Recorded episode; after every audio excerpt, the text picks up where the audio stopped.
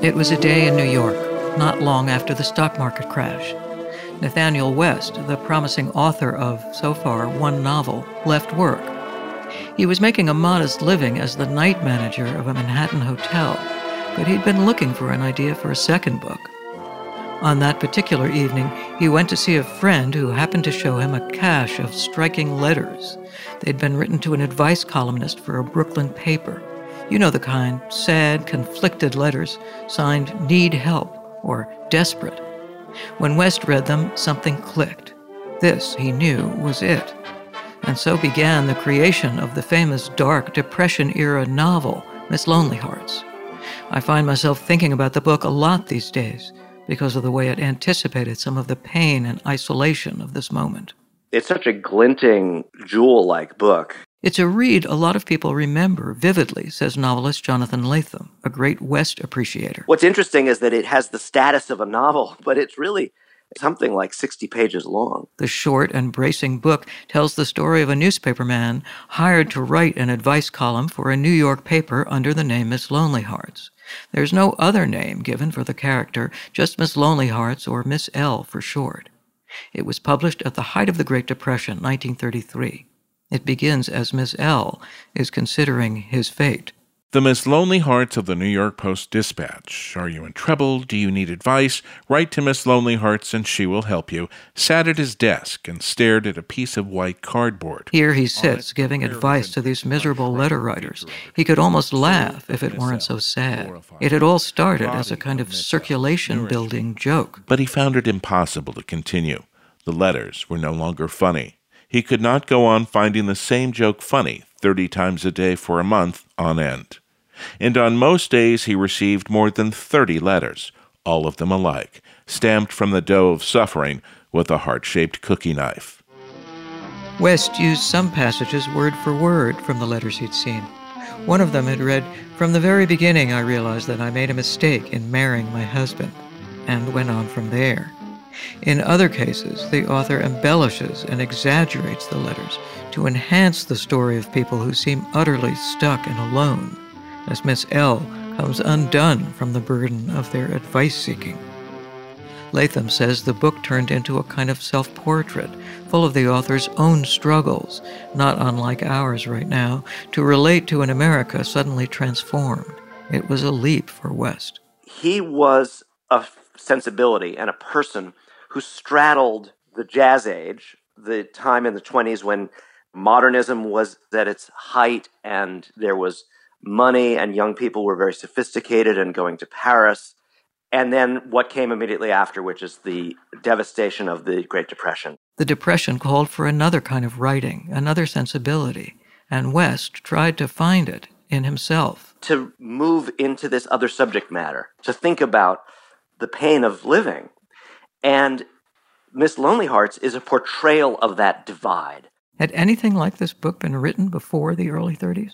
I think it's a very unprecedented book, and it's, in a way, an unfollowed book. I don't know that there are very many literary objects like Miss Lonely Hearts. Not even West's own great subsequent novel, Day of the Locust, captures that same kind of deeply tormented, compressed darkness. So it has all that compressed darkness and a cynicism that is unsettling. And yet it was such an irresistible idea that it kept appearing in popular culture. It was instantly bought and produced as a movie in 1933, just after it was published, with the action moved to California and the tone lightened up, with Lee Tracy as Miss Lonely Hearts and his gruff editor. Starting now, Toby, you're Miss Lonely Hearts. You can't do that to me. I'll be the laughing stock of the whole town. In time, they'll stop laughing. It became a Broadway play with a brief run, and then that was made into another movie in 1958 with the more promising casting of Montgomery Clift and Dolores Hart. But how can you quit before you get started? Don't take those letters so seriously. Dear, if someone is in trouble, how can you not? Anybody who writes his troubles to a newspaper is feeling too sorry for himself. Not a successful film either. Sure, but they still might be in trouble. One adaptation that was truer to the book was an opera, music by Lowell Liebermann, with libretto by J.D. McClatchy.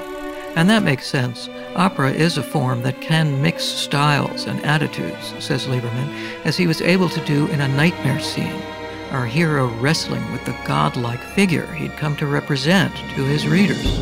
Where I threw in everything from Nearer My God to Thee to Jingle Bells to all kinds of things. At one point, you can hear the letters overwhelming the character, dominating his thoughts. My husband broke his promise. I'm being punished. After the opera's premiere, the composer put it aside for a time and then went back to listen to his own work. I don't know what to do. They'll beat her. My husband's terrible. And I thought, wow, that is dark. That is one dark piece. The darkness of the book, the fascination of it, is in what Nathanael West did with that cache of letters he'd seen years before, how he wove the spirit of them into a horribly sad, mordantly funny study of frustrated human connections. Those letters turned out to be West's way, and the character's way, into a world of suffering in solitude. And that points right to us. The letters are like what it's like to open up the internet and let it wash over your brain it takes you out of any sense of your own personal agency or relevance, and you keep trying to orient the self in relation to what other people are thinking and feeling and going through.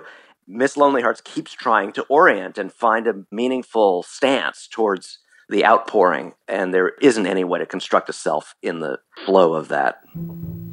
With the internet, the virus, the economy, the murder, the world response, a changed America, we're trying to find ourselves in a moment of such generalized pain. That must be why this book came to mind almost like a letter that was just written for a time like this, though we can all agree there's never been a time quite like this. Still, it's always thrilling to receive messages from long ago that speak to us in a way that is so modern. It's Fishko Files. I'm Sara Fishko.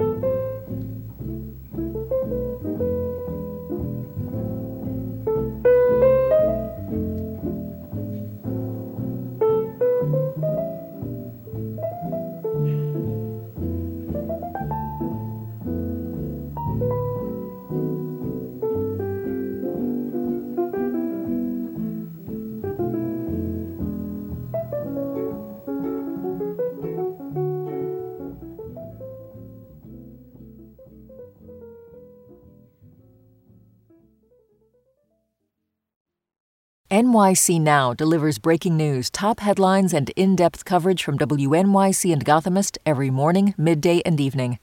By sponsoring our programming, you'll reach a community of passionate listeners in an uncluttered audio experience.